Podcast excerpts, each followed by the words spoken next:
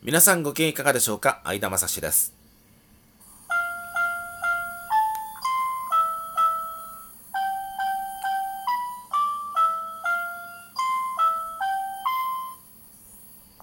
この番組は本庄市在住の私相田が日々流れゆく情報の海の中から毎回テーマを拾い出して私なりに語っていきます。ほぼ日刊相田正史どうぞお付き合いください。さあ本日は2019年3月14日木曜日。時刻はちょうど午前9時ちょうど。朝の9時ちょうどというところでお話をしております。昨日3月13日そして今日14日と久しぶりの2連休ですけれどもですからちょうど高崎城南球場の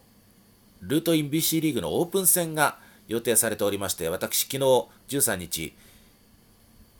マイカーで城南球場まで行ってきたんですけれども着いた途端に、えー、球場に張り紙が出されて中止のアナウンスがありました。グラウンドコンディション不良のため中止ということでね、えー、やむなく引き返してきたんですけれどもえー、っとですねなんで中止になったのかというのがあまり詳しくわからなかったんですけれどもどうやらえー、グラウンドの一部が非常に柔らかくなっているということらしいというのはツイッター情報でね、えー、知ったんですけれどもまあ仕方ないでしょう。えっ、ー、と芝もこの時期は枯れてますからね芝の養生のためにもまあまあまあ仕方なかったのかなと思いました。おかげでね、えー、その球場の帰りに、え、藤岡市の、え、っとドライブインの七越というレトロファンには非常におなじみのところでね、えー、っと、うどんラーメンの自販機、それからトーストの自販機にハンバーガーの自販機、これが全て揃ってる上に、瓶のコカ・コーラの自販機もあるというね、えー、自販機マニア、レトロマニアにはたまらない、えスポットなんですけれどもね、だから結構訪れるお客さん多いんですけれども、ただ、昨日はさすがに平日だったんで、ゆったりと、えー、天ぷらうどんとそれから瓶コーラあとはピザトーストですね、えー、食べてきました。奈良越でね。そして家に帰ってもうゴロゴロゴロゴロ寝ておりました。おかげですっきりしました。あのー、かなりこのところ疲れておりましたんで、えー、だいぶ、え心身ともに休みが取れました。さあ満を持して今日こそは高崎城南球場今日は3月14日木曜日は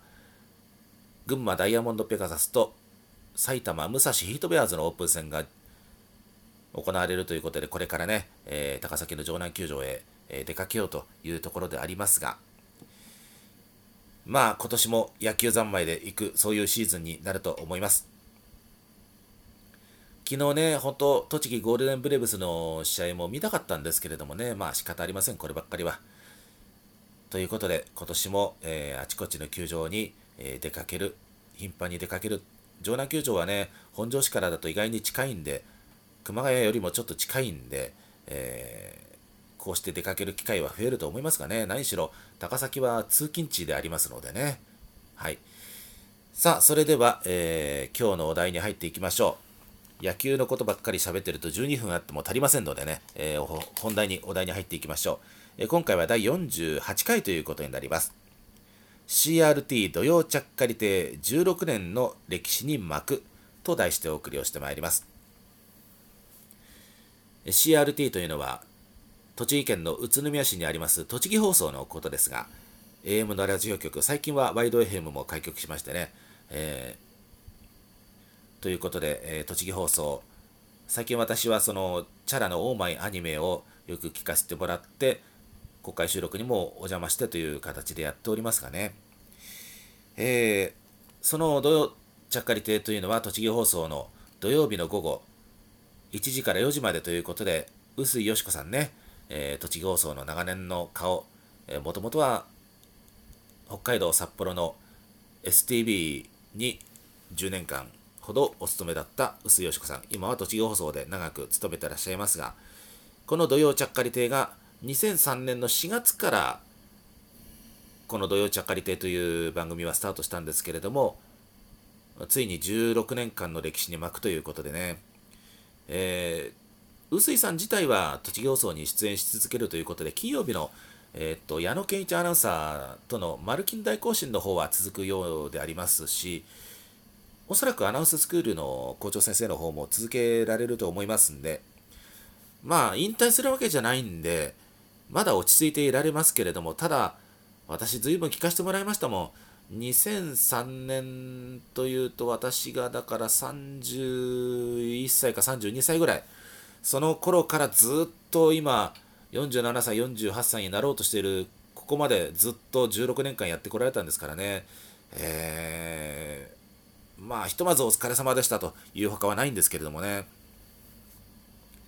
これ、歴史が随分ありましてね、もともとは、その、臼よしこさんの番組というのは、月曜から木曜日の午前中の生ワイド、おまかせワイドという方が長かったんですよね。これは男性パーソナリティの方がむしろ担当が随分変わりまして、えっと、斎藤巖さんと、それから、鈴江春彦さんという曲穴をえー、起用してた時期もありましたし、え、っと、あとはですね、え、っと、最後の方は、おまかせワイドは田村忠義アナウンサーと臼井よしこさんというコンビになりましてね。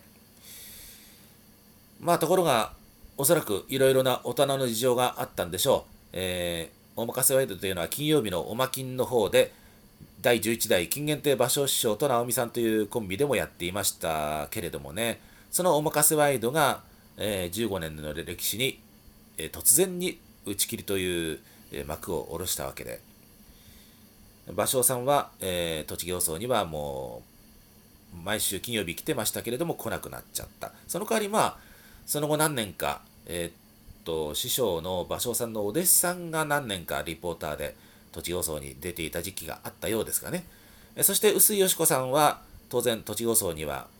関わり続けるということで、そこでスタートしたのが土曜ちゃっかり亭。実はこれ、日曜日の番組とセットになってましてね、えー、っとですね、2003年の4月から土曜日は臼井よしこさんの土曜ちゃっかり亭、ちゃっかりおかみ臼井よしこさん、それから日曜日はね、隅田恵理子さんだったかな。えー、っと、日曜うっかり亭ということで、隅田さんは確か足利の方でしたかね。だから、足利両毛地区の話題を中心に日曜日はやっていたという、そんな感じだったんですが、ただ、何年かして日曜うっかり亭の方は静かに終了してしまいましたんで、この土曜ちゃっかり亭だけが残ったというね、うっかり夫人とちゃっかり夫人というところからおそらく取ったんでしょうけれども、そのちゃっかりの方が残ったということでね、ちゃっかりおかみ薄いよしこということでね、えー、これも本当に随分聞かせてもらいました。えー、っとですね、まあ、今のクローバラジオ、かつての朝霞市のスマイル FM というコミュニティ FM に一時、えー、流れていた時期が2010年代の前半にありましたんで、その頃少し土曜日聞かなくなった時期もありましたが、まあそれでも、土曜日のこの臼井さんの放送というのは随分聞かせてもらいましたしね、えー、っと、先月の2月でしたね、あの札幌農学校というね、お菓子が、えちゃっかりプレゼントで当選してね、えー、送っていただきまして、美味しくいただきました。ありがとうございましたという感じなんですけれども、いやー、本当に思い出がいろいろありすぎてね、阿久津隆一アナウンサーの栃木放送のシャラリラ歌謡曲と並んでこの土曜ちゃっかり亭というのがね、なんとも私の中では印象に残ってます。もともとはおまきん、おまかせワイドというところだったんですがね、えその後ということになりますと、この土曜ちゃっかり亭と、それからシャラリラ歌謡曲というのがね、本当に思い出に残ってます。まあ、臼井さんには、引き続きまあ、栃木放送には関わり続けるんでしょうから、本当にあの、こういうの続かなくなるまで、ずっと現役を張っていただきたいなと、できる限りの、えー、長いアナウンサー生活を送ってほしいなと思わずにはいられませんけれどもね。えー、一つこれで、ちゃっかり亭の思い出話というのはですね、ちょうど始まった年だったと思うんですが、2003年の、えー、秋から冬、えー、この時に番組の企画で、えーと、ちゃっかり飲んじゃってというのがあったんですよね。これは日本酒の試飲会ということでね、確かね、まだあの頃は局舎が栃木会館の8階に入ってた頃ですよ、栃木放送が。そしてその栃木会館の近くに、えー、栃木県の酒造組合の建物だったかな、えー、そこがありまして、で、そこに、えー、リスナーさんが集まってということでね、え、私、お酒、え、飲んで、え日帰りできないんで、まあ、とりあえず夜の開催だと思うんですから、その、試飲会に参加した後、南大門に一泊をして、で、翌朝帰ってきたというね、電車で帰ってきたという思い出があります。まだその当時、車の免許はありませんでしたので、えー、そうしたら、その、えー、栃木放送のその、ちゃっかり飲んじゃって、私参加させてもらって夜のイベントでしたからね、えー、お酒も美味しかったですけれどもね、えー、臼井よしこさん、それから松井理恵さんもその当時言いましてね、で、確かインタビューさせてもらったんかな。あの時はまだ高崎に住んでましたんで、え群馬の高崎から来ましたなんて言って、えー、松井さんにインタビューされたかな。あそんな思い出がありますね。で、臼井さんの声は、そう、あの、なんか慌ててた感じでね、なんか随分頭のてっぺんの方から声が、えー、高い方の声が出てたんですけれどもね、やっぱりあの、臼井さんの澄んだ高い声を聞くとね、あの、昔の、資料に残ってる STB 時代のあの声のトーンをなんとなく思い出すというね、そんな感じでしたけれども、いやー、そして、えー、最後に臼井さんと一言二言ご挨拶しまして、いやこの後南大門で泊まるんですよってね、えー、まあいろんな人がいるから気をつけてねなんていう会話をして、そして、えー、南大門で、えお風呂入って、まあ仮眠取って、で、翌朝電車で高崎に帰ってきたという、そんな懐かしい思い出がありますよ。そして、ちゃっかりプレゼントも何回かやっぱり当選してますね。えー、ですからね、本当に、えー、思い出はつきません。話が足りませんけれどもね、時間が来たようでございますんで、それではこの辺で、えー、今回のトークは終了といたします。え最後までお聴きいただいてありがとうございました。それではこの辺で失礼いたします。皆さんごきげんよう。さようなら。